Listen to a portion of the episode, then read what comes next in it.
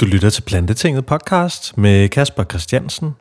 Og Plantetinget er din yndlingspodcast, der handler om at spise nogle flere planter. Og i dagens afsnit af Plantetinget, der har vi fået besøg af en spændende gæst, som altid, som hedder Annette Bus Rosholm. Og Annette, hun øh, engagerer sig i en masse forskellige spændende ting. Blandt andet så er hun forperson i den forening, der hedder Verdensmål i hverdagsliv. Og så er hun også med i en... Øh, organisation, der hedder Broen til Fremtiden. Og øh, vi snakker med Annette om en masse spændende ting. Vi snakker om regenerativt landbrug og plantebaseret mad og bæredygtig fremtid og alt derimellem. Så øh, glæd dig til den her podcast her. Og lige inden vi starter, så skal jeg sige, at Plantetinget er en del af Dansk Vegetarisk Forening som hver dag arbejder på at skabe et grønnere Danmark, så ser man dig ind i Dansk Vegetarisk Forening, og øh, ja, deltage i alle de arrangementer, de holder. De holder blandt andet en masse webinarer og foredrag, og når coronakrisen engang slipper sit tag om Danmark, så forhåbentlig også nogle madklubber, spiseklubber og alt andet hygge, der nu vedrører folk, der kan lide at spise nogle flere planter. Så ja, jeg vil klippe over til den samtale, vi havde med den kære Annette. Ja, og så er den sgu i gang. Og øh, ja, vi sidder her online på øh, riverside.fm, som den platform altså hedder, hvor vi sidder og laver podcast online. Og øh, jeg hedder jo Kasper Christiansen, og jeg har som altid vores øh, faste husfilosof med.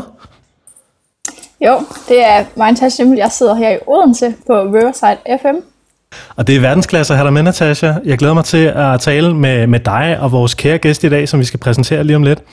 Og øh, Solen skinner udenfor, og det er faktisk også valentinsdag, så vi håber, at vi kan sende noget god kærlighed ud til alle vores... Og fastelavn. Er det både valentinsdag og fastelavn? Yes. det er stærkt. Så, øh, så der bliver godt gang i, i tøndeslagningen i dag. Nå, og slikspiseriet. Og slikspiseriet, ja. Så det er verdensklasse. Men, øh, men vi, har, vi skal jo lave en podcast i dag med en øh, hammerende spændende kvinde, som, øh, som har gang i en, et mega fedt projekt, eller flere, mange flere spændende projekter, og en mega fed forening. Og det er nemlig øh, Annette Bus Rosholm. Velkommen i Plantetinget, Annette. Tak skal I have. Og tak fordi jeg måtte være med. Jamen selvfølgelig. Ja. Og øh, Annette, vi har jo inviteret dig ind, fordi at, øh, ja, altså, vi, øh, vi laver den her podcast her lidt i samarbejde med Dansk Vegetarisk Forening. Og så sidder der en kvinde, der hedder Katrine, som simpelthen har sagt til mig flere gange, Kasper, du bliver nødt til at have hende her med, fordi hun er så hammerende spændende. Men øh, Annette, inden vi taler om alle de her projekter her, du har gang i, og foreninger og sådan noget, vil du så ikke lige fortælle os og, og lytterne om, hvem, hvem du er, og hvad du laver til hverdag og sådan noget? Jo, det kan jeg godt. Øh, jeg, er, jeg hedder som sagt Annette Bus Rosholm, og jeg nærmer mig et kvart århundrede. Øh, så, og så er jeg, sammen, sammen med min mand, har jeg tre dejlige børn, øh, som er 11, 14 og 17, og som to af dem går i folkeskolen, og en går i gymnasiet. Og så er jeg, øh, har jeg faktisk øh, her for et år siden taget øh, overlov fra mit øh, job, som, hvor jeg er ansvarlig for ledelsesudvikling og kompetenceudvikling og organisationsudvikling i en, i en stor organisation for at tage en, øh, give min familie og mig selv lidt pusterum øh, og finde ud af, hvad det næste kvarte århundrede skal gå med, tænkte jeg. Øhm, og øh, det var egentlig meningen, at det skulle være et øh, års overlov, hvor jeg skulle hælde i mig nogle af alle de øh, projekter, jeg har haft gang i ved siden af. Øhm, men så inden jeg nåede så langt, så blev jeg så spurgt, om jeg ville øh, have en øh, deltidsstilling i en øh, ny alliance, øh, som den organisation, jeg er i, repræsentant i, ind i noget, der hedder Broen til Fremtiden, som er en alliance, hvor at det er øh, 27 fagforeninger og øh, 13 grønne øh, og sociale NGO'er, som er gået sammen om at lave noget, der hedder Brun til fremtiden, som øh, vil arbejde for en grøn og retfærdig omstilling af samfundet. Og det er jo så, så, øh, så meget det, jeg også brænder for øh, ved siden af det her ledelsesudvikling, kompetenceudvikling, så det kunne jeg ikke sige nej til. Så, øh, så derfor har jeg det sidste år været øh, min organisationsrepræsentant ind i det samarbejde, og samtidig også været den, der skulle som forankre det i, øh, i den organisation, jeg repræsenterer, kan man sige. Øh, så det har været utroligt spændende. Og hænger meget godt sammen med noget af det andet, jeg har gang i. Så på den mm. måde, øh, så er der synergi mellem de forskellige områder. det er Fedt. rigtig rart. Ja. Og du er for kvinde i en forening, der hedder Verdensmål i hverdagsliv. Ja. Hvad er det for noget? Ja, det er, det er simpelthen en forening, øh, hvor vi prøver at hvad hedder det, arbejde for at hjælpe hinanden med at oversætte verdensmålene til hverdagshandlinger. Hvordan er det, vi hver især i, i hverdagen kan handles i overensstemmelse med de her store verdensmål, der er vedtaget øh, i 2015. Øh, øh, en hel masse lande, 193 lande, har faktisk skrevet under på de her verdensmål. Øh, og så er det jo, det, det hedder sig jo FN, det er jo FN, der har besluttet dem, men jeg tænker, det er jo vores allesammen verdensmål, og hvordan er det så, at vi får bragt dem ud i det liv, vi lever hver især i øh, hverdagen.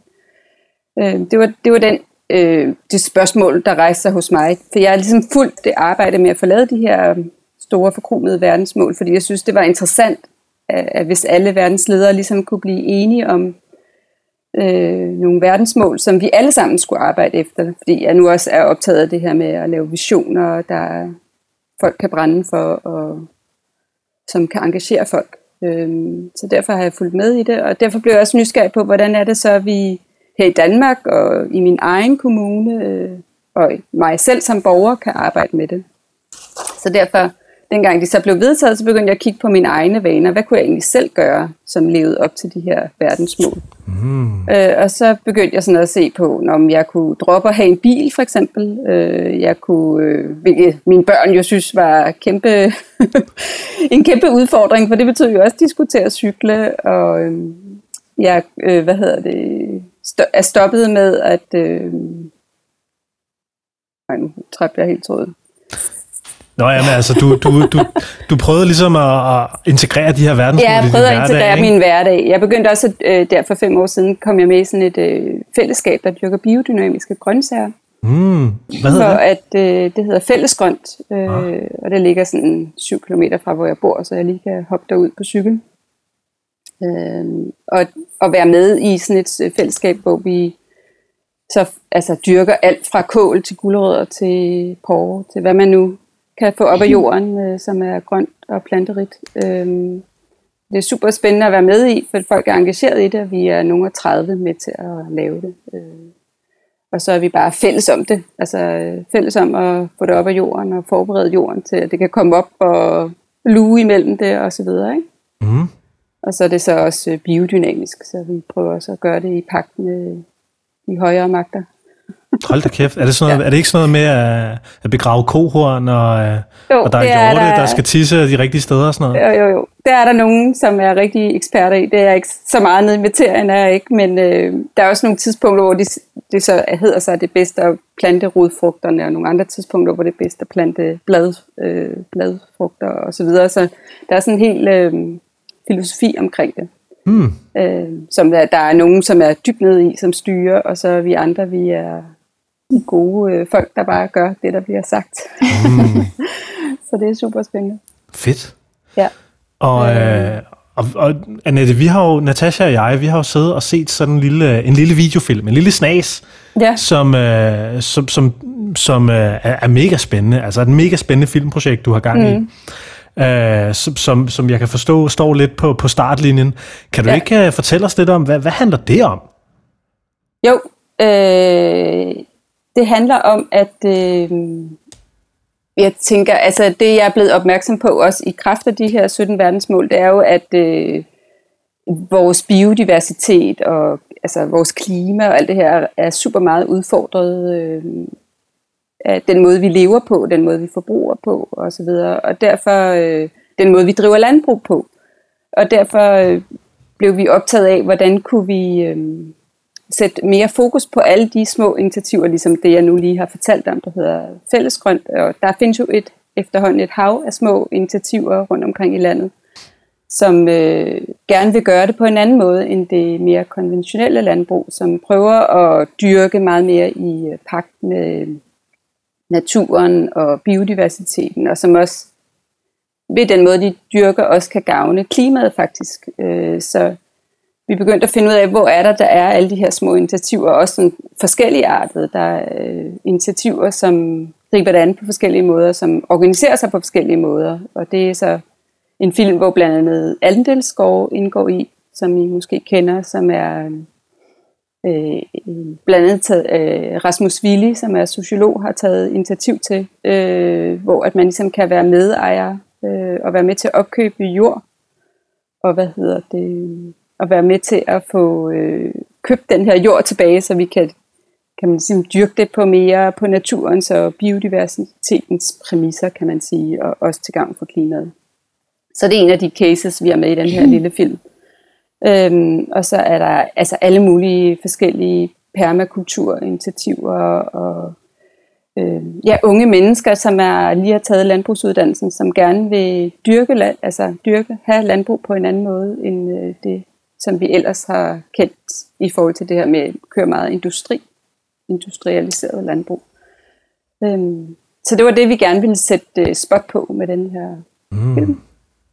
Øhm, og der har vi så øh, lavet sådan en lille forfilm, sådan en lille pitch til det, som vi så øh, hvad hedder det, har været ude at søge nogle fonde, øh, så vi kan få penge til at lave det, som faktisk skulle være en, øh, en film, der også kunne gå ud og blive brugt i undervisningen på folkeskoler og gymnasier og erhvervsskoler, og også ude på altså landbrugsskoler og den slags. Øh, så man ligesom kunne få gang i debatten om, hvad er det egentlig for et fremtidigt landbrug, vi gerne vil have, øh, og kan vi lave landbruget på en anden måde end det, øh, som vi gør i dag, øh, mm. hvor vi jo dyrker ret intensivt. Vi, vi er jo et af de mest intensivt dyrkede lande øh, i verden, altså hvor 60% af vores areal er dyrket, og 80% af det areal går til at lave øh, plante, eller hvad hedder foder til dyr.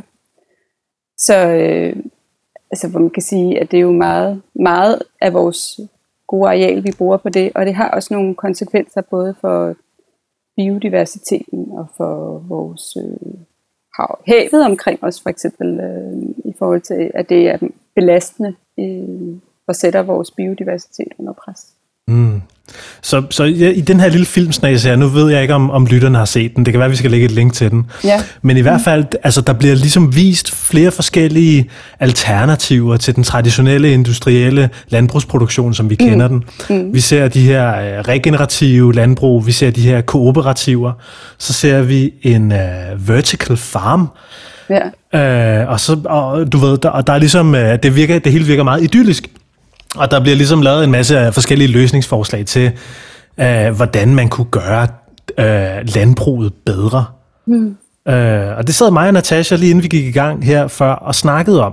Ja. Fordi det er sådan lidt, altså, er det, er det bedre, og er det smartere, og kan alle være med på den? Natasha, kan du ikke lige fortælle lidt om, hvad var dine refleksioner omkring det? Jo, altså først og fremmest, bare lige for at komme en opfyldt kommentar til det, vi lige blev snakket om her, øhm, at 60% af den danske, danske areale bliver brugt til landbrug, og 80% af det bliver brugt på foder til, til landbrugsdyr. Øhm, hvor at, jeg synes, den generelle snak omkring det her går på, at løsningen ligger i en plantebaseret kost. Altså allerede hvis vi fik størstedelen af den, den brede befolkning til at skifte til en plantebaseret kost, så vil vi have alt det her landbrugsjord, som ville vi kunne opdyrke en del af det, og så vil vi kunne lade en del af det gå tilbage til naturen og blive til skove og, øh, og vilde naturområder. Og så tror jeg bare egentlig, jeg lige gerne vil høre dig, Annette, altså hvad du tænker om det, om det ikke, altså sådan, om det ikke, er, om det først og fremmest er løsningen, og så efter det er der alle de her andre alternativer, eller hvordan du ser på det? Altså jeg ser lidt på det som både og, tror jeg. Fordi øh, man kan sige, nu er jeg selv, øh, jeg er faktisk født vegetar.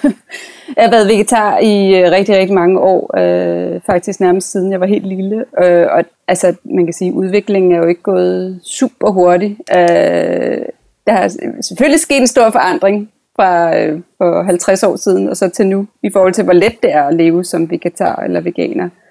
Men, men jeg tror, at øh, altså, det går hurtigere nu, men jeg tror stadigvæk, at, øh, at øh, vi skal tænke på andre måder også at gøre det på, end, end at kun at satse på, at vi alle sammen går plantevejen. At det skal vi selvfølgelig satse på, at flere og flere gør, og måske ikke øh, udelukkende, men som større del af deres øh, mad spiser mange flere planter. Men øh, jeg tror også, vi skal satse på at gøre den, altså drive landbruget på en måde, som er mere i pagt med øh, naturen. Og i det hele taget har vi jo en udfordring med den måde, vi lever på, og, og hvordan vi bare tænker på vores omgivelser som, som noget, vi ikke kærer så meget om, også måden, vi producerer på, alt muligt. Altså, at, at det nytter ikke noget, at man bare øh, laver industri ud af det, og tænker de der naturressourcer som noget, vi tager for givet. Altså det er jo ligesom det, der skal være livsbærende for de fremtidige generationer også. Så, så jeg tror lidt på et både og. Altså det både er um, det, som du siger med, at vi skal prøve at arbejde for, um, at flere bliver glade for den klimakærlige kost, øh, og så også, at øh, eller den plantebaserede planterige kost, og så også det, at vi så driver landbruget også på en måde, som også øh, øh er i overensstemmelse med naturen. Altså det der med at kaste en masse pesticider efter landbruget, altså har jo også vist sig, at det går i vores grundvand, og der er jo flere og flere af vores øh, vandboring, hvor der bliver fundet pesticidrester i. Øh, så, så jeg tænker, at det er også noget, vi skal begrænse og gå sådan mere den, så er der selvfølgelig også den økologiske vej som en del af det. Ikke? Men også den der med, at det er simpelthen så monokulturelt, den måde, vi har dyrket på. Øh, og vi skal hen til der, hvor vi ligesom også giver plads til biodiversiteten. Netop fordi vi har så stor en del af vores land opdyrket. Øh, og jeg er med på, at hvis vi alle sammen fra den ene dag til den anden gik plantebaseret, så kunne vi jo nøjes med 10% eller er det 11% af vores øh, landbrugsjord, eller vores areal til, til at dyrke de planter, vi skulle spise. Men mm. hvis vi fortsat vil være et landbrugsland, som også vil måske eksportere noget af det, vi dyrker her, fordi vi også er gode til det, øh, så tror jeg bare på, at vi også skal gøre det på lidt mere på naturens præmisser, end øh, det, vi har lagt for dagen. Øh. Men, men hvad er sådan tankerne bag i forhold til, fordi nu nævner I selv i videoen der med skalerbarhed. Mm. Øhm, og der tænker jeg bare, hvordan det, det skal være noget, som øh, almindelige, danskere, øh, almindelige danske familier, de kan tage del i, når de også har fuldtidsjob og tænke på, at de bor måske ikke på landet, lad os de bor inde i byen, mm. så der er længere ud til, til yeah. øh, at være en del af det her. Yeah. Jeg tænker bare, hvordan, hvordan tænker I, at flere mennesker kan blive inddraget i det, som ikke øh, lige øh, bor 5 eller 7 km tror jeg, det var, du sagde, ja, ja. fra der, hvor du er, jo, ja. jo som er længere væk ja. fra de her ting. Ja ja, og det er jo en udfordring. Altså, og det er jo også derfor, at der er jo forskellige modeller, altså for eksempel den der andelsskovmodel. Der behøver man jo ikke at være med ude i marken. Der er man bare med til at støtte op om de, den måde at drive et landbrug på, hvor de har lagt noget ud til biodiversitet også. Øh, eller noget ud til natur. Noget af deres jord er simpelthen lagt ud til natur, hvor den kan få lov at være øh, ren natur. Øh, og så, så man på den måde bare kan støtte op om det, ligesom at have et øh, abonnement på, eller være med i en forening, så kan man støtte op om det med at drive landbruget på en anden måde ved at være med i andelsskov. Øh. Mm. Og det er i hvert fald deres ambition, ved jeg, at det ligesom skal sprede sig ud over hele landet. Og jeg ved også, de har jo rigtig mange medlemmer, der er mange, at det er jo ikke alle sammen, der er med ude i marken og være med til det, men bare det, at man bidrager til noget og støtter en anden vej, tænker jeg også mm. kan gøre en forskel. Ja, hvad var det, jeg læste? Uh, nu har jeg lige læst Den bæredygtige stat af, af Rasmus Willi og Anders Blok, ja. hvor at, uh, og Rasmus Willi, det er jo ham initiativtageren til mm. netop andelsskov, ikke? Og hvad er det, mm. han siger? De har uh, 1.500 medlemmer nu, ikke? Mm. Og han sammenligner uh, den her andelsskovbevægelse med, med fitnessindustrien, ikke? Ja, og siger, jamen, halvanden million danskere har et fitnessabonnement, mm. og halvanden million danskere ligger 150 kroner om måneden for at kunne gå i, i Fitness World, ikke? Ja. Og det kan, han kalder det så, hvad fanden er det, han skriver?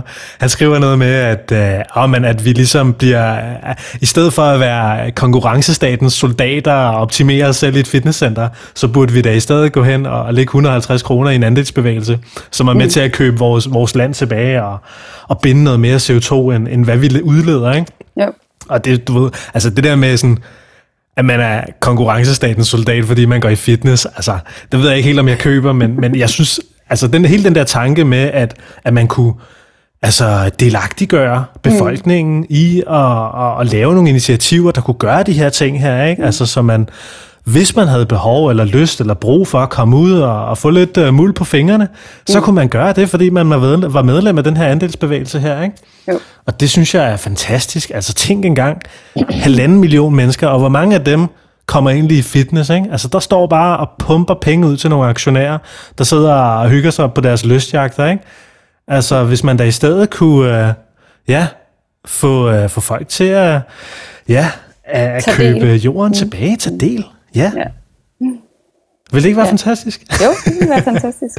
Ja, men jeg er med på, at det er jo en udfordring at skalere nogle af de her løsninger, som vi viser. Ikke? Og det er jo også noget med, at vi har været rigtig meget vant til, at øh, fødevarer koster ingenting. Altså, at øh, man kan få øh, industrialiserede, fremst- industrifremstillede grøntsager til ingen penge. Ikke? Øh, og det er jo noget andet, øh, hvis man så øh, skal købe og øh, grøntsager, hvor det er kæret om, og hvor at man ikke har brugt øh, forskellige øh, øh, vækstfremmere til at få det til at vokse og gro, ikke? Altså, så, øh, så er det jo noget, så, så bliver det en anden pris for tingene, øh, og det er også mere arbejdsintensivt, ikke? Så man skal måske også være indstillet på, at øh, få, at betale noget mere for en, en, nogle grøntsager af en bedre kvalitet, øh, tænker jeg på. Så det er jo også det er jo sådan en bevægelse, altså vi bruger jo forsvindende lidt. Nu ved jeg godt, det er forskelligt, om man er på SU, eller man er øh, har en indkomst sådan, i, et- fra et fuldtidsjob. Men man bruger, vi bruger jo set i et historisk perspektiv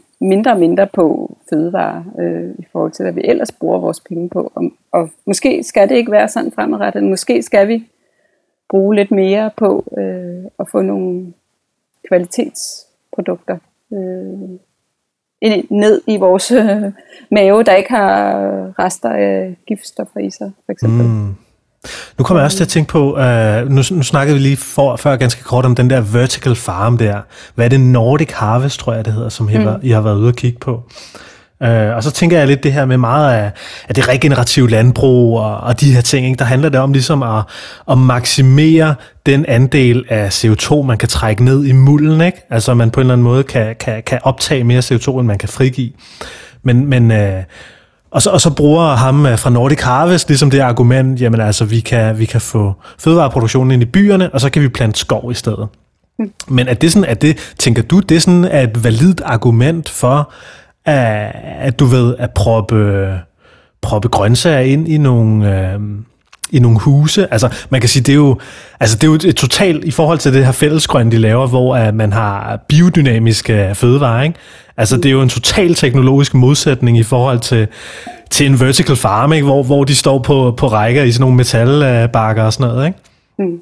Jo. Og stod det til mig, så gik vi den altså bio, biodynamisk vej, eller regenerativ vej, eller øh, permakulturvejen. Altså, jeg er ikke særlig øh, pro det der vertical farming, øh, men altså, hvis, jeg ved ikke, altså, hvis det er en anden vej, man kan se på, at øh, få, få optimeret, så man ikke bruger så meget areal til at dyrke på, øh, så kan det måske godt være en overgangsløsning. Øh, løsning. Mm. Og Annette, jeg tænkte på, øh, og undskyld, Nej, det øhm, har, I, har I kigget på, altså, hvad I får ud øh, udbyttemæssigt, øh, hvor mange kilo grøntsager man får ud per kvadratmeter på den måde, øh, I gør det på i de her mindre landbrugssamfund, VS, vertical farming og konventionel økologisk landbrug? Nej, det har jeg ikke. Det, altså, det har jeg ikke lige uh, tal på. Uh, Nej, det, også, det var Ja. også bare lige, hvis det var noget, Ja. jeg havde... Øh, Nej, det har vi faktisk ikke. øh. Men det kunne være Øhm. interessant at dykke ned i, hvordan det... Ja, ja jeg, jeg, tæ- jeg tænkte bare, at hvis, altså, det handler jo i bund og grund om biodiversiteten, og altså mere biodiversitet, det kan vi få, hvis vi har mere landbrugsjord, vi kan ja. ja. lade gå tilbage til at være skov Ja. og vilde, vilde områder, Ja. så, så, øh, så den måde, vi kan optimere det på, og, og, altså, for mig at se, så er det også enormt vigtigt der med pesticider, og især i forhold til, til grundvand også, men, men også fordi de i sig selv påvirker biodiversiteten. Ja. Men vertical farming er for mig at se bare en rigtig interessant løsning, hvis man kan få det til at fungere, hvis man, altså fordi af hvad jeg har læst, set og læst, så er det et virkelig godt udbytte per kvadrat, mm. Kvadratmeter, man ja, får ud af det. Og på den Øhm. måde holder hans øh, argumentation måske også for, at, øh, at så havde man mere at, at lægge ud til skov. Ikke? Det er i hvert fald det, jeg ved, han brænder for. Altså, det er jo det med at få lavet mere øh, urørt skov, altså som i stedet for landbrugsareal. Mm. Ja. Lad os snakke om noget lidt andet, Annette. Du, øh, du har jo tidligere arbejdet en masse med sådan, nu var jeg lige inde og kigge på din LinkedIn, og du har arbejdet, og som du selv sagde, ikke, du har arbejdet med ledelsesudvikling, og det her med ligesom at, øh, ja, og, og HR og sådan noget, ikke? Mm. Og så kommer jeg til at tænke på, altså du udvikler jo alle de her mega spændende forløb i, i den her forening, Verdensmål til hverdagsliv, hvor I ligesom prøver at få folk til at agere mere bæredygtigt i hverdagen. Mm. Og hvad, altså fordi, jeg, jeg tror, altså det er, jo, det er noget, der ligger mig rigtig meget på sinde, og jeg ved, det er også noget, der ligger Natasha meget på sinde, det her med, altså, hvordan får vi folk til at agere mere bæredygtigt, og hvordan får vi folk til at spise grønnere, og hvad er sådan mm. den smarteste måde, sådan at overbevise folk om, at, at de skal ændre deres vaner og adfærd? Ja. Altså, hvad, hvad, og hvad, der, hvad, der tænker jeg, der er jeg mest til den der inspirationsvejen. Altså mm. der, hvor man øh, prøver at overbevise i gåsøjne, øh, ved at øh, man får lov at prøve noget andet, øh, og man får smagt den gode øh, planterige ret, øh, frem for at øh, sige til folk, at de skal. Altså, øh, øh, altså sådan, så man ligesom ved eksemplets magt for folk med, kan man sige. Ikke? Øh, og det er i hvert fald også det, som vi har tænkt med det forløb, vi skal til at lave her til sommer, hvor at vi vil netop vise sådan en film, som vi nu lige har snakket om, det ved ikke, om det så bliver den eller en anden, øh, om det her med at dyrke øh, regenerativt. Og så øh, bagefter gå ud og besøge nogle af de her steder, som øh, vi nu har snakket om, øh, så man kan se det i virkeligheden og få hørt, hvad er det, de her mennesker brænder for, og hvorfor gør de det på den her måde, hvad er deres filosofi og værdier osv. Og, og så få øh, bagefter gå tilbage i et øh, køkken og lave den her planterige mad sammen, og få, folk, og få folks øjne op for, at det er måske egentlig ikke så svært. Det er jo noget med vaner. Vi er jo vant til, vi har jo en masse vaner for, hvad det er, vi plejer at gøre, og hvad det er, vi plejer at spise. Øhm, og det der med at få brudt nogle af de der vaner, øhm, er det, vi gerne vil hjælpe til. Altså ved at illustrere for folk, at det måske ikke er så svært. Øh, mm. Give dem de gode øh, råd og de gode øh, input til det. Øh, og vi har blandt andet også lavet sådan, netop fordi vi oplever meget det der med, at folk vil gerne øh, leve bæredygtigt, men hvad er det lige, man skal øh, tage fat i at gøre? Øh, og så har vi ligesom taget og lavet sådan en øh, guide, øh, hvor vi siger, der, vi har faktisk lavet sådan 17 små og store vanebrud, man kan gøre for de her 17 verdensmål, og så kommet med nogle konkrete eksempler. Øh, og det vi kalder, vi siger så, øh, små og store, det er, at der er nogen, øh, som har et overskud til måske at spise planterigt et par gange om ugen, og så er der andre, der har overskud til at være med til at lave måske en madklub, hvor man spiser sammen og laver planterig mad sammen. Øh, og få flere med på vognen, så, som er måske lidt større vanebrud. Så, det, så vi prøver sådan ligesom at vise, hvad er det, øhm, man kan gøre i det store og i det små, for at ligesom komme i gang mm. med det her. Øh, og inspirere til altså, de der hverdagshandlinger. Øh, og grunden til, at vi jo også, altså vi vil gerne klæde folk på til at leve det her bæredygtige liv, øh, for at vi kan bevare vores lille elskede klode her, ikke? Øh, og så tænker vi det med, at man bliver klædt på, og man får noget viden, og nogle, måske også nogle kompetencer i at lave planterig mad, for eksempel. Øh, det gør dem en måske også opmærksom på, hvad er det egentlig, hvor svært eller hvor let er det, og hvad skal der egentlig til? Øh, og hvordan bakker vores samfund eller vores systemer egentlig op omkring det her? Øh, så man ligesom opererer både på ens eget niveau, men måske også i kraft af, at man går i gang på ens eget niveau, ligesom får øjnene op for, hvordan bakker samfundet egentlig op om det her? Det kunne også være det med, at man stopper med at have bil, og så skal til at cykle. Øhm, er der nogle gode cykelforhold øh, til ens arbejdsplads? Faktisk mm. er der jo super mange, der bare har 10 km til arbejde. Jeg tror, det er halvdelen af befolkningen, der har 10 km til arbejde, som man jo sagtens kunne cykle. Øh, så der er et kæmpe potentiale for for eksempel, at vi alle sammen kommer op på, eller i hvert fald en stor del af os, hoppet op på cyklen. Men hvordan bliver det ligesom understøttet og fremmet af de systemer, og hvordan får man kørselsfradrag og alle de der ting. Så på den måde har vi jo brug for at kigge også systemisk på hvor, den måde, vi har indrettet vores samfund på, om det bakker op om det her. Mm-hmm. Så, så jeg tænker, der, der er både individplanet, men også det der med at få folk til at få øjnene op for, at der er noget, der skal være anderledes, for at det kunne blive endnu nemmere at gøre de gode valg. Øh, og træffe altså, de løsninger, der vil være godt for vores fremtid. Øh. Jeg tænkte på, øhm, det, nu snakker du om de, ændringer, I selv har foretaget hjemme hos dig. Ja. Øh, og du snakker om det her med, at du har været vegetar, siden du næsten var barn, ja. siden du næsten blev født. Ja. Og, og, og som som øh, sådan ung og ny veganer, jeg har jo kun været i gang på år, så kunne jeg bare godt tænke mig at høre, hvordan det var at spise plantebaseret for 20 år siden, da der bare ikke var alle de her fantastiske produkter på hylderne, som vi er så heldige her i dag. Ja, ja. altså øh, jeg sad faktisk og tænkte lidt over det her i forbindelse med, at jeg skulle være med her. Så tænkte jeg, mm. da jeg var barn, altså, så var det jo sådan noget med at overleve på, øh, hvad der var tilbehør til kødretterne. Altså, så det var jo porre og grønne bønner og øh, blomkål måske, og så var det, hvis jeg var ude hos nogen, der kendte og vidste, at jeg ikke spiste kød, så havde de måske lidt kinakål og tomater og gurk på et fad ved siden af til mig. Altså, det så, så det var ikke sådan det, øh, det mest øh, hvad kan man sige, kulinarisk inspirerende måltider, jeg satte til livs dengang. Øh, og jeg lærte også at have sådan en pose nødder med mig rundt omkring, fordi så kunne jeg altid lige stille den værste sult bagefter, hvis det var ikke rigtig, hvis der ikke var ret meget grøntsager øh, på de her kødfulde fade.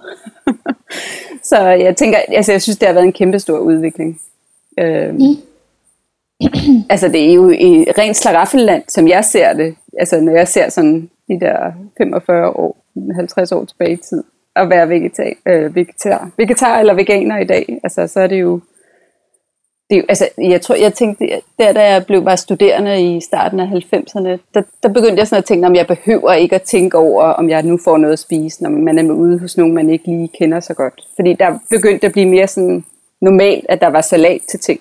Altså nogle gode salater til tingene. Ikke? Så behøvede jeg ikke at gøre sådan et stort ja. nummer ud af at sige, om jeg faktisk jeg spiser ikke kød. er der nogle muligheder for, at jeg kan få noget at spise i dag? Øh, så jeg synes, altså på den måde, altså fra starten af 90'erne blev det nemmere, synes jeg. Øh, og nu er det jo, altså, jeg, ved, jeg synes faktisk, jeg, jeg, jeg hørte den der podcast, hvor I havde formanden for Dansk Vegetarisk Forening inden her til mm. nytår, ikke? hvor han snakker om det her med, at folk bliver nægtet at få behandling. Altså, jeg tænker, det er da helt vildt, at det mm. stadig er i dag. Altså sådan, at, øh, at man ikke kan få lov at, øh, at træffe det valg som person og få øh, stillet et ordentligt vegetarisk eller vegansk øh, måltid til, til rådighed, hvis man er på hospitalet eller ja, på plejehjem. Og hvad var det? Altså, Ja, jeg tror også spiseforstyrret og sådan noget. Ja, ja, det var, jeg synes, det er helt utroligt, at man ikke øh, skal have lov at træffe det valg. Altså, og det, det, jeg tror, jeg, jeg tænker selv, jeg har jo været vegetar på trods. Altså, jeg, jeg kom også, min moster havde en gård med grise og alt det der. Ikke? Altså, det var kød fyldt meget i min familie, og min mor stod og parterede en gris ude i fyrrummet, kan jeg huske, som barn. Ikke? Altså, lavede fedtegræver og medisterpølser og alt det der. Altså, så det var på trods af, den familie, jeg har været i. At jeg, det, er ikke, det er ikke, fordi jeg er skolet i det, som, altså, eller opdraget til det i min familie. Øh, ja. er, er dine børn så opvokset som vegetar eller veganer? Nej. Nej. Øh, så ja, de får, altså jeg har jo, jeg har jo en stor kærlighed for øh, grøntsager, så jeg har jo givet dem rige muligheder for at tage øh, og spise øh, vegetarisk eller vegansk. Ikke? Men jeg har ligesom, fordi jeg selv også nogle gange blev tvunget til at spise, altså du ved, du skal spise kød, eller øh, blev punket sådan for, at jeg ikke, det var mærkeligt, jeg var sær og sådan noget. Så har jeg bare sådan, jeg vil ikke tvinge mine børn til at, de skal have lov at træffe valget selv, og ligesom gøre sig deres erfaringer. Så jeg har ikke øh, tvunget dem til at øh, være vegetar eller veganer, men vi, vi har måske, altså halvdelen af måltiderne har måske været vegetariske og veganske, ikke? Så de har fået både kød på bordet og det vegetariske stillet foran sig. Ikke? Mm. Øh. Og for halvandet år siden kom min ældste søn så hjem og sagde, at nu vil han gerne leve som veganer. Øh, og så var jeg sådan, jeg tænkte bare, jeg var helt op at ringe. det var en festdag. Fordi øh, altså det har jeg jo prøvet at notche ham til gennem mange år. Ikke? Øh, så, og der vil jeg sige, altså så, så tænkte min mand, så vil han også gerne være fuld veganer. Så, så vi er faktisk her i det sidste, har vi, halvandet år har vi droppet at have så meget kød overhovedet, som vi tidligere havde. Men altså, det har været jo en lang proces. Øh, men de har, de kender jo alle grøntsager, og de er jo velbevandret i alle forskellige vegetariske og veganske retter. Så. Mm. Mm. Men jeg tænker da også, at du må da have været god til sådan at notche og gøre det, fordi jeg tror også, der er mange, der sådan, du ved, kan sætte hælene i, ikke? hvis de føler, mm. at man ligesom bliver for, for presserende med, med, med, med grøntsagerne, om man så må sige. Ikke? Jo, jo. Altså, hvordan, hvordan, øh, hvordan har, har du gjort det bedst muligt? Fordi jeg tror sgu, Jeg tror sgu, der sidder mange derude og drømmer om, at de kan få deres børn og deres mand med til at spise måske bare mere vegetarisk eller vegansk, ikke? Mm. Altså, er, er det noget, du har sagt, eller er det noget, du har, har gjort, eller et eller andet? Altså, hvordan har du ligesom grebet det an? Nej, men altså, jeg har primært stillet mulighederne foran dem, øh, og så også øh, taget dem med ud i køkkenet og lavet øh, mad og så videre på den måde, og taget dem med ud i marken og ud i haven og sådan noget, for at, ligesom at give dem den der kærlighed til det planterige. Øh, ja, jeg tror mest det er det, og så har jeg jo måske også været altså, god til at give dem dokumentarer om, hvordan øh, kødindustrien er, og øh, opfordrede dem til at se Game Changer og nogle af de der øh, film. Ikke? Altså, så ja, på mange forskellige måder, tror jeg, mange forskellige veje. Men uden, altså jeg tænker, tryk, altså hvis man presser for meget, så har jeg bare en erfaring for, at det afler modtryk, ikke? Så kærlige små skub mm. er, øh, ja, altså, og alle de der arrangementer, I har holdt i den der forening der, altså I har jo, hvis man går ind på jeres hjemmeside og kigger, ja. så har I jo virkelig mm. haft mange gennemførte aktiviteter efterhånden. Ja. Hvad for nogle, altså nu, nu læser jeg lige ganske kort op, altså I har haft nogle borgersamlinger, og altså nogle konkurrencer og bæredygtighedsdager, I har været på festivaler, tror jeg også, og sådan noget. Mm. Men hvad, hvad, hvad for nogle af de her aktiviteter har været sådan mest effektfulde? Altså hvad, hvad, hvad, hvad er det for nogle arrangementer, folk er gået fra og tænkt, nu, nu skal jeg skulle ændre min, min adfærd? Jeg tror, at den der, vi har, som hedder sådan klimakærlig madlavning, den, den er folk meget glade for. Altså det der med at prøve det af i praksis, og have nogen, der ved noget om det, og som kan hjælpe en med det. Ikke? Hvor man jo også mødes på kryds og tværs af alder. Øh, familier og ældre mennesker og enlige. Og, altså, der er både noget socialt i det, og der er også noget, altså det med at prøve noget nyt og prøve noget planterigt. Mm-hmm. Øh, den har folk været glade for. Den vi havde, vi havde også lavet en julefest for klimalopper, øh, som var en af de første aktiviteter, vi lavede. Den var også folk meget begejstrede for. Altså, men der, der indgik mad så ikke i det, men det var det her med at øh, se, altså, det var en form for et loppemarked, hvor man ligesom kom med det, man ikke havde brug for, eller havde købt noget, man aldrig havde fået brugt, og så de penge, der ligesom blev samlet ind fra det, gik til at få plantet træer. Øh, og så havde vi lavet noget lotteri, hvor folk, altså hvor de lokale handlende havde doneret alt fra biografbilletter til øh, den økologiske frisør til alt sådan noget, som man så kunne trække lod om, og der donerede vi så pengene til Maternity. Foundation, som er en fond, der hjælper kvinder øh, ude i den tredje verden i forbindelse med fødsler og sådan noget, for der er rigtig mange, der har problemer i den sammenhæng. Øhm, og så var der, hvor man kunne lære om verdensmålene i en workshop, og der var, man kunne pakke sine julegaver klimavenligt ind, og man kunne lave øh, gavekort i stedet for at, hvad hedder det, købe øh, ting og sager. Øh, så det var sådan at lave bæredygtig julepynt. Det var en, som også samlede på kryds og tværs ikke? Øh, af generationer og børn og ældre og familier og alt muligt. Så den var også rigtig god. Og så har vi lavet den her innovationsworkshop for unge mennesker. Altså det, det synes jeg faktisk også, det har vi også gjort et par gange, har været super spændende også at se unge, øh, for unge menneskers blik ind i verdensmålene, og hvad er det, de øh, får spot på, eller bliver fanget af, og hvad er det, de gerne vil gøre noget ved. Ja, ja fordi I har været ude på nogle folkeskoler også, og sådan noget, ja. kan jeg se. Hvad, altså de der helt unge mennesker der, der går i folkeskole og sådan noget, hvordan, øh, hvad er det for nogle reaktioner? Altså, hvordan, at, altså, har de kendskab til verdensmålene, og interesserer de sig overhovedet for vegansk mad og sådan noget? Jeg ved ikke, om, altså, om de interesserer sig for vegansk mad. Det har jeg faktisk ikke øh, så, så meget nede i materien. Eller kom jeg ikke i dialog med alle dem, der var der. Det var en kæmpe, det var hele skolen, der var blandt andet var med der samlet og skulle arbejde en uge med verdensmålene. Ikke? Men de, de kender faktisk verdensmålene, og der var flere af dem, som også øh, undervejs, mens jeg holdt et indlæg, supplerede med, de vidste også, det handlede om dyr og dyrevelfærd og biodiversitet. Og, eller, ja, så der var masser af, altså, der er masser af viden blandt unge mennesker, synes jeg, øh, omkring det her. Øh, og det er jo også super vigtigt. Altså, det er jo også et af verdensmålene, der handler om øh, det her med at få os alle sammen, eller især i det står der så godt nok konkret, at børn og unge klædt på til at leve bæredygtigt. Øh, så, så på den måde er det jo også noget, der, der er super vigtigt også for fremtiden, og for at vi kan få rykket det hele i den rigtige retning. Mm. Men hvorfor, hvorfor er det, det er så vigtigt for dig, Annette, at lave alle de ting her? Jamen altså, fordi altså, det virker på mig som om, at du har, du har ligesom kunne finde en masse energi til at kunne kaste dig ud i de ting her. Ja. Jeg tror bare, der er mange mennesker, der sådan tænker, puha, altså jeg vil gerne skabe en bedre verden, ikke? men du ved, så er der hverdagen, og så er der mit, mit job, og så er der alle de ting der. Altså hvad er det, der ligesom har været en drivkraft for dig, til at kunne finde energien til at gøre alt det der?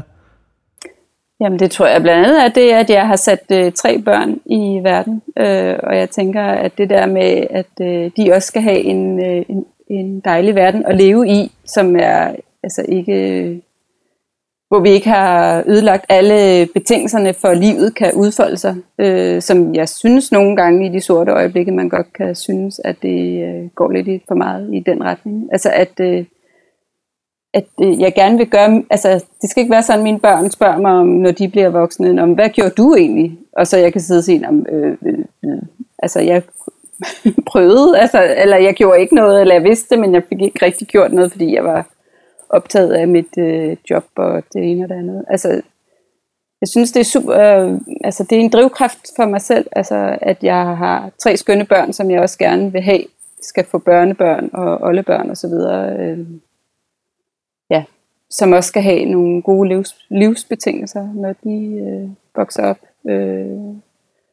Og så tror jeg også det, at jeg synes, at øh, vi har jo fået skabt en lidt skæv verden, som det er i dag, ikke? med øh, det globale syd, som allerede mærker klimaforandringerne i stor udstrækning, og vi nogle gange bliver sådan lidt... Øh, hvad kan man sige, hovske snovske her i Danmark og siger, at vi er kun en lille dråbe i havet, men altså, vi er jo nogle af dem, der ligger højt på, hvor meget vi bruger og forbruger, og at der skal fire jordkloder til at understøtte vores forbrug, altså hvis øh, alle levede ligesom os. Ikke? Altså det synes jeg, øh, altså så skylder vi ligesom at kigge på os selv og gøre noget ved det, øh, for at kunne se os selv i øjnene, altså, eller for jeg i hvert fald kan se mig selv i øjnene, så vil jeg gerne øh, være med til at flytte på det der øh, ja, forbrug, vi har. Altså jeg tænker, vi er jo på mange måder med på verdensmålene, altså på de der med, at vi har demokrati, og vi har,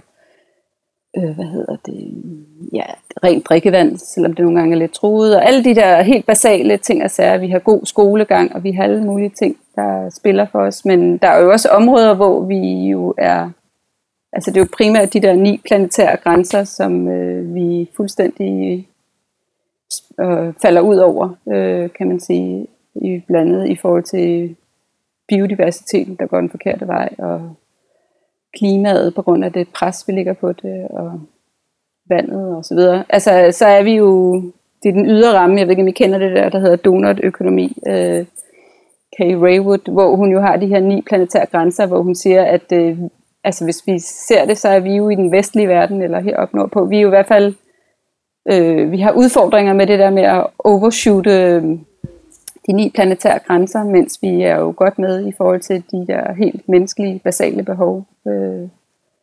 Og så er der i det globale syd, er man altså slet ikke op på de der helt basale behov, men til gengæld er man overhovedet heller ikke ud over de der ni planetære grænser. Ikke? Så vi er jo mm. alle sammen på den måde blevet øh, udviklingslande, øh, som skal kigge på os selv og gøre noget ved det, øh, synes jeg. Så, så altså, jeg synes også, at vi har en eller anden forpligtelse.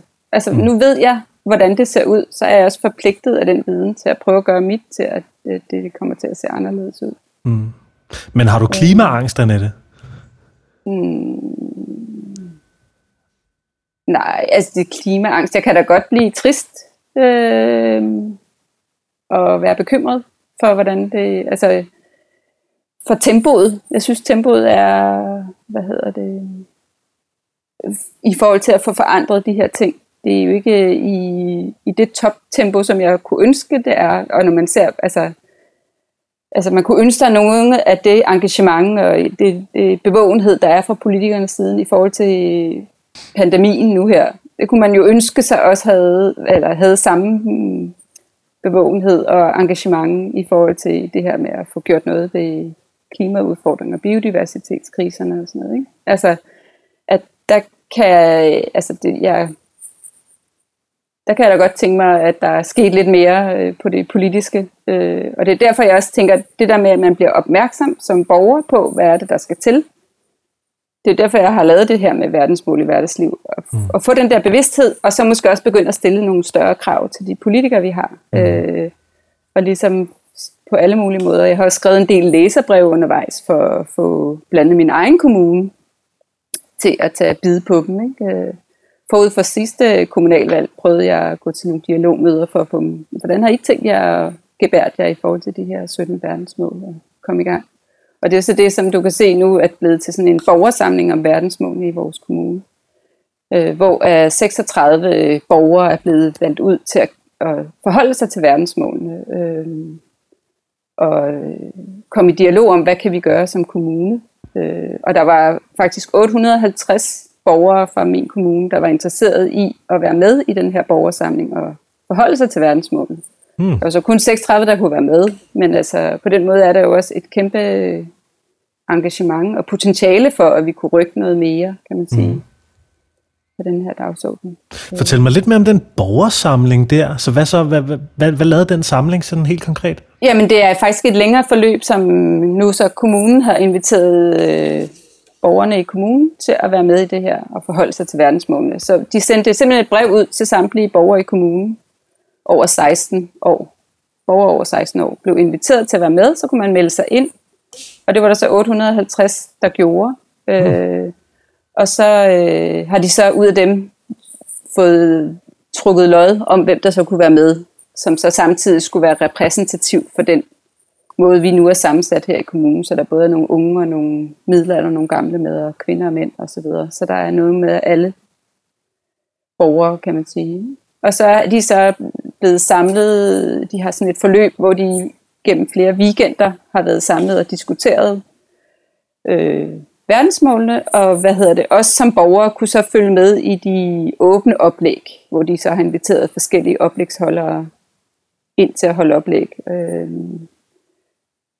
og det, altså virtuelt, det hele har jo været virtuelt nu, fordi det er foregået her under coronakrisen. Og de er ikke færdige med at arbejde endnu. Det er sådan, det kører ind til her i april, tror jeg det er. Hvor de så skal præsentere, hvad de så tænker, at både vi som borgere kan gøre, og hvad kommunen også kan tage mere bid på. Mm. Det er sgu da pisse smart. Ja, det er rigtig fint. Fordi at, øh, altså nu, nu bare til igen, fordi det er så friskt i min hukommelse, altså nu har jeg læst Den bæredygtige stat der med Rasmus Vilje og Anders Blok, ikke? og man kan sige, de to forfattere der, de plæderer jo også for, at man på en eller anden måde burde have et, et andet kammer, eller et borgerting, der, mm. der kunne rådgive øh, politikerne inde på borgen, ikke? og ligesom, øh, at vi ligesom havde nogle, nogle folk, måske på samme måde som, som i den kommune, som du sidder i, hvor eller øh, kommer fra, kunne øh, altså repræsentere befolkningen på, på, på en, lige, en lige måde, mm. og, og derudfra at diskutere, og, du ved, at blive hørt, altså blive hørt i de øh, ja, strukturelle og juridiske bekendtgørelsesmæssige ændringer, man nu laver i, øh, ja, i, øh, i, sådan en, øh, i sådan en folketing der. Ja, så det, men der er jo også et centralt borgerting øh, nu her. Er det det? Ja, øh, der er øh, Nå, okay, Folketinget det... har et øh, borgerting, hvor der sidder små 100 mennesker, øh, som er en del af den, øh, dengang klimaloven blev vedtaget, vedtog man også, der skulle være et borgerting.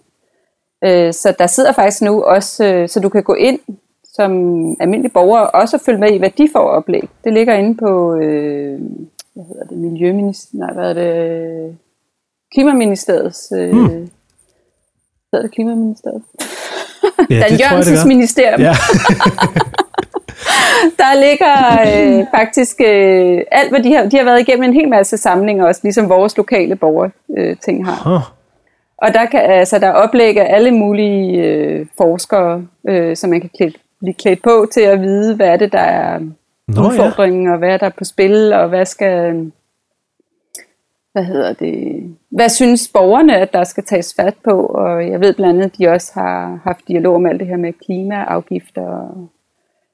Øhm, så, så, der er, så på den måde er der gang i noget der. Øh, så, så man kan faktisk også, der er virkelig mange gode oplæg, man kan set, de har fået, som man kan, der er streamet øh, selv, og få alle de her kvalificerede input fra alle de her forskellige forskere. Mm. Øhm, ja, så Det er simpelthen flot fuldstændig hen over hovedet på mig, at der var sådan et uh, borgerting på Ja. klimaområdet. Det kan jeg da godt se. de skal også komme med noget input til Folketinget. Ja. Okay. Og Spændende. det er så det, som øh, man kan sige, at vi også blandet i den her alliance, jeg er en del. Øh, eller arbejder ind i som øh, min egen organisationsrepræsentant der, at vi har også foreslået, at det kunne være interessant at arbejde med noget tilsvarende ude i kommunerne, som nu også det, jeg lige har fortalt om, Brødsdal Kommune gør. Øh, og at, at det kunne være en god måde at få folk engageret i det her øh, arbejde på, og få folk til at se, hvad er det, der er på spil, og hvad er det, vi skal gøre hver især og sammen. Øhm, så. Men det kan I jo, I kan jo invitere nogen ind fra Brun til, der er nogle talspersoner fra Brun til fremtiden, hvis I skulle have lyst til at høre mere om det, okay. som kunne fortælle om, hvad det er, vi øh, også arbejder for i den alliance. Ja. Vi har blandt andet også lige lavet øh, sådan en øh, inspirationsmateriale for den bæredygtige kantine øh, i den her alliance, hvor det jo selvfølgelig også går på at få en mere planterig kost og, og undgå øh, eller arbejde på mindre madspild. Øhm, så ja, Bum. Det skulle da godt. ja super godt.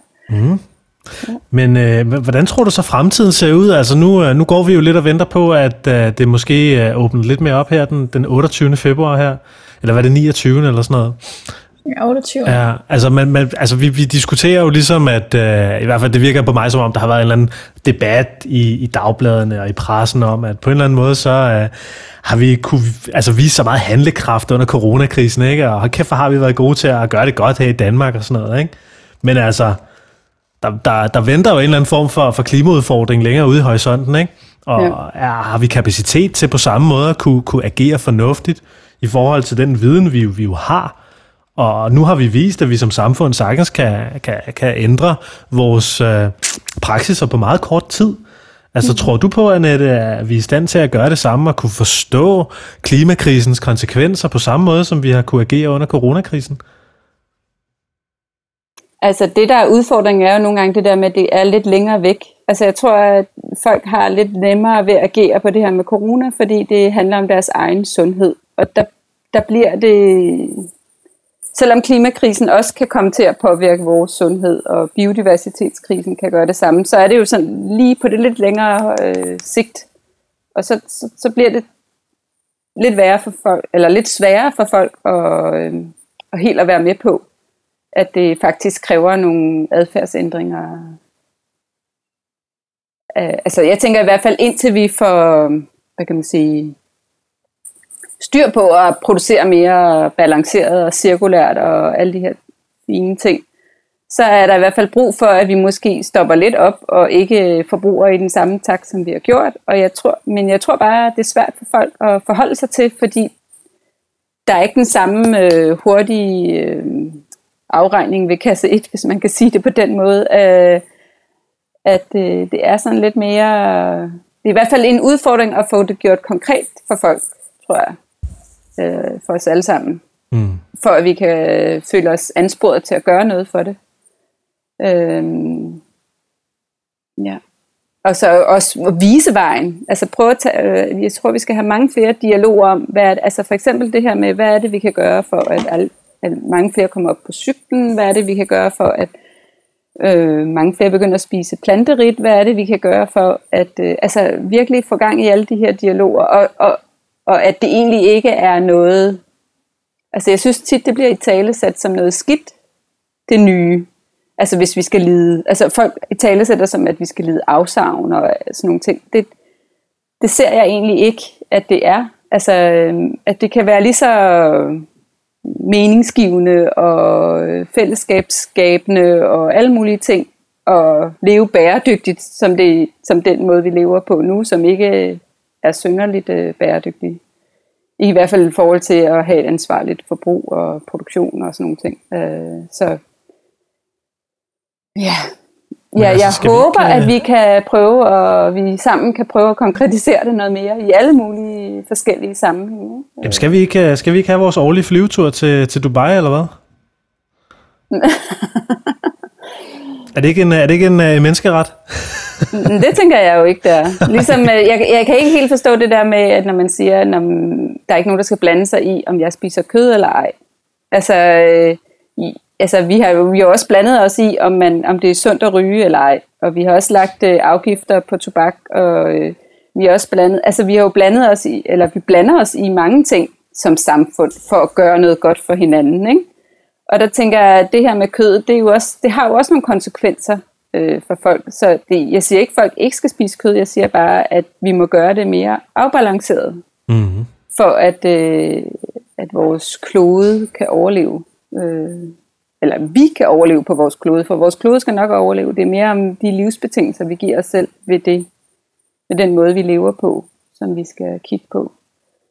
Øhm. Ja, og så tror jeg måske også, at, at hele den der kød- og fødevarelobby har lidt større muskler, end, end tobakslobbyen havde, mm. dengang at der blev øh, forhandlet om de, hvad kalder man det, afgifter på tobak og sådan noget, ikke? Mm. Så, så det har selvfølgelig også noget at sige, også fordi vi har sådan en stærk klima, øh, hvad kalder man det, kødlobby, ikke? Og nu sidder øh, Danish Crown ligesom på, på toppen af regeringens klimapartnerskaber og sådan noget også, ikke? Mm. Og det, det kan jo også gøre det lidt svært, tænker jeg. At få lagt øh, afgifter på. Jamen, synes du, synes du, der skal afgifter på køderne det? Jeg synes i hvert fald, det er skævt, når øh, hvad hedder det, det skal være lige så dyrt at leve plantebaseret, som det er at leve af kød, eller hvad skal man sige, at have meget kød. Altså jeg synes, priserne, altså måden man priser på, er, er ikke retvisende for den belastning, som øh, kød det har for vores øh, samfund. Altså, jeg synes, der er, er brug for at få kigget på, at, at det skal afspejle mere også, altså man, det, de konsekvenser, det har for vores natur og biodiversitet og alt det her. Øh, og det gør det ikke i dag. Altså, øh, og det synes jeg ikke er, det er jo ikke, det er jo ikke guidende for os som borgere, øh, som det burde være. Øh, så ja, jeg synes, der skal være, øh, at det skal afspejle sig i priserne. Så måske at, en øh, CO2-afgift? Ja, ja. Øh, om det så skal være i produktionsledet, eller om det skal være ude ved os forbrugere, altså, eller det skal være både og, altså, for at vi kan blive guidet øh, ved, ved den måde, det bliver prisfastsat på. Mm. Øh, men det er der jo også en masse kloge eksperter, der er i gang med at finde ud af den gode model for, og som i forhold til det der, det er blandt andet en del af de oplæg, der ligger inde i forhold til det der borger, Folketingets borgerting, som mm. handler om det. Mm. Øh, så der er i hvert fald øh, mange gode kræfter, der arbejder på det. Og jeg synes der også, der er mange, der taler for det. Altså af forskellige interesseorganisationer og så videre. Øh, som, hvor det lidt er politikerne, der sidder lidt for langt tilbage i sædet lige på det område. Helt enig. Ja. Der er øh, nogle store udfordringer. Ja. Men øh, ja, Natasha, nu har vi også snart siddet og, og snakket i næsten en time. Ja, vi har. Tiden går altså stærkt. Men, øh, men sidder du og brænder ind med noget, Natasha? Fordi jeg tror faktisk, at jeg har fået, sådan, øh, jeg har fået vendt de fleste af de refleksioner, jeg har siddet med. Også mig. Jeg synes, at det er spændende at høre om øh, de mennesker, der er derude, der prøver at komme med en masse forskellige løsninger på de her gigantiske problemer, vi, øh, vi står overfor. Mm. Så det er fedt at få nogle flere perspektiver på det. Tak for det, Annette. Mm. Selv tak. Ja, og mega tak. fedt, at du har alle de her mega spændende initiativer kørende, som man altså kan se. Og der er jo flere initiativer på vej, kan jeg forstå. Der, står, der er jo sådan en liste med, med kommende aktiviteter inde på uh, Verdensmål i hverdagsliv hjemmesiden. Kan du ikke lige kort fortælle om, hvad er det for nogle ting, I er ved at planlægge? Jo, Altså, øh, vi har blandt andet, jeg tror faktisk ikke, den er helt up to date. øh, vi har blandt andet her snart et arrangement, hvor vi øh, har en, der har startet sådan en lille app, for at man kan tracke sit CO2-forbrug. Øh, øh, så man kan ligesom prøve også at helt få vist eller synliggjort, hvad er det egentlig, jeg har. Det har konsekvenser, de forskellige ting, jeg gør i hverdagen. Øh, det er her i tror det er den 25. eller 24. februar. Og så har vi faktisk øh, også et arrangement på vej med, øh, hvad hedder det, i forhold til biodiversiteten. Altså i forhold til, hvad kan man gøre i sin egen øh, lille have, eller øh, ja, hvad man nu har, øh, i forhold til at styrke biodiversiteten. Og så har vi også inviteret en, som har arbejdet i et par kommuner med at styrke biodiversiteten, og hvad kan man gøre på det plan, så man også kan måske gå hjem og eller gå ja, tilbage til sin kommune og presse på for, at, at der også skal ske noget der. Øhm, så har vi noget, der handler om, at øh, hvordan kan man transportere sig med lavere CO2, og det stadig skal være sjovt. Øh, det er der nogle af vores medlemmer og bestyrelsesmedlemmer, der gerne vil øh, sætte fokus på. Øhm, ja, så har vi, hvad har vi mere? Øh, så har vi, jeg, jeg er helt sikker på, altså så har vi de der forløb, jeg talte om før, som vi øh, kommer til at køre her hen over sommeren, og som vil være forskellige steder i landet, øh, hvor vi, øh, altså der hvor der ligger nogle af de her gode øh, regenerative og permakulturelle øh, landbrug. Øh, ja. Fedt. Annette, så, så har vi jo... Øh, ja, undskyld. Nej, det er fint. Vi er jo ved at have været omkring det, men Annette, vi, ja, vi skal også lige så stille til at, at lukke podcasten her. Vi er ved at nå til, til den famøse time. Men, øh, men har du noget, du sidder og ved at brænde inde med ellers, Annette, eller noget, du har lyst til sådan at fortælle til vores lyttere, eller et eller andet? Nej, det, ja, jeg ved ikke rigtigt, om jeg har. Jeg tænker bare, at jeg håber, at øh, rigtig mange vil gå i krig med og kigge på, hvordan de, hvad de kan gøre i deres egen hverdag, i det store og det små, og, øh, og også presse på i de forskellige, også i organisationer, hvis man sidder i en organisation, øh, hvad kan min organisation måske gøre for at være mere bæredygtig? Hvordan transporteres vi? Her har vi et øh, vegetarisk øh, eller et vegansk øh, tilbud hver dag i vores kantiner. Øh, altså alle de der ting, som man altså på de forskellige, i de forskellige omgivelser og sfære, man bevæger sig, at så sætte, øh, prøve at presse på for noget forandring i den bæredygtige retning. Øhm, altså man er selvfølgelig velkommen til at være med hos os, og fordi vi er meget åbne, og vi vil også gerne hjælpe andre i gang i Jylland eller Fyn, eller hvor det nu kunne være, øhm, med tilsvarende initiativer, hvis man har lyst til det. Øhm, ja. Og I er primært Så. i, i Rudersdal? Altså vi er primært, altså der er mange medlemmer fra mange forskellige steder af landet, men vi er koncentreret heroppe øh, omkring Rådesdal og Lyngby Torbæk og Birkerød, Allerød rundt her. Ja. Men øh, jeg håber, vi håber i vores øh, bestyrelse, at det kan sprede sig rundt til andre steder også. Øh, det er i hvert fald vores intention, at vi deler gerne alt fra vedtægter til inspirationsmateriale til arrangementer. Fedt. Drejebøger for det ene og det andet. Ja, ja. vi, lægger nogle, uh, vi lægger nogle links til det i hvert fald til ja. dagens podcast, og så håber vi da, yes. at vi kan få nogle uh, flere mennesker ind i det uh, fede initiativ. Ja. Men, uh, men det ja. er tilsvarende, der findes jo et hav initiativer. Jamen det gør der. Ja. Det gør der. Men uh, fedt, at du vil uh, være med, Annette ja. Bus Rosholm. tak for, at jeg måtte. Jamen altså, du lyttede til, til Plantetinget podcast med Kasper Christiansen og Natasha Dimle. Og, øh, og vi laver her en spændende podcast, hvor vi prøver at komme tættere på, hvordan øh, vi skaber en bedre verden, og hvordan vi spiser lidt flere planter, og øh, ja, alle de effekter, de aktiviteter nu afleder. Og øh, vi har jo en hjemmeside, og vi har en Instagram, og vi har alle mulige andre fede ting, hvor du kan finde os. Hvis du lytter lige nu, og tænker, at det her var en mega fed podcast, så er du velkommen til lige at tage screenshot på din mobil eller et eller andet, og del på din Facebook eller Instagram story og sige, hey, jeg lyttede skulle lige til, til det her afsnit af podcasten, hvor de snakkede om uh, verdensmål i hverdagsliv, og det synes jeg var mega spændende. Så uh, ja, fortæl dine venner om det. Og øh, du kan støtte Plantetinget på det, der hedder plantetinget.10.app, sådan så vi kan betale for blandt andet den her online-platform, hvor vi sidder og hyggesnakker lidt. Og ja, udover det, så vil jeg bare ønske dig en fantastisk dejlig dag.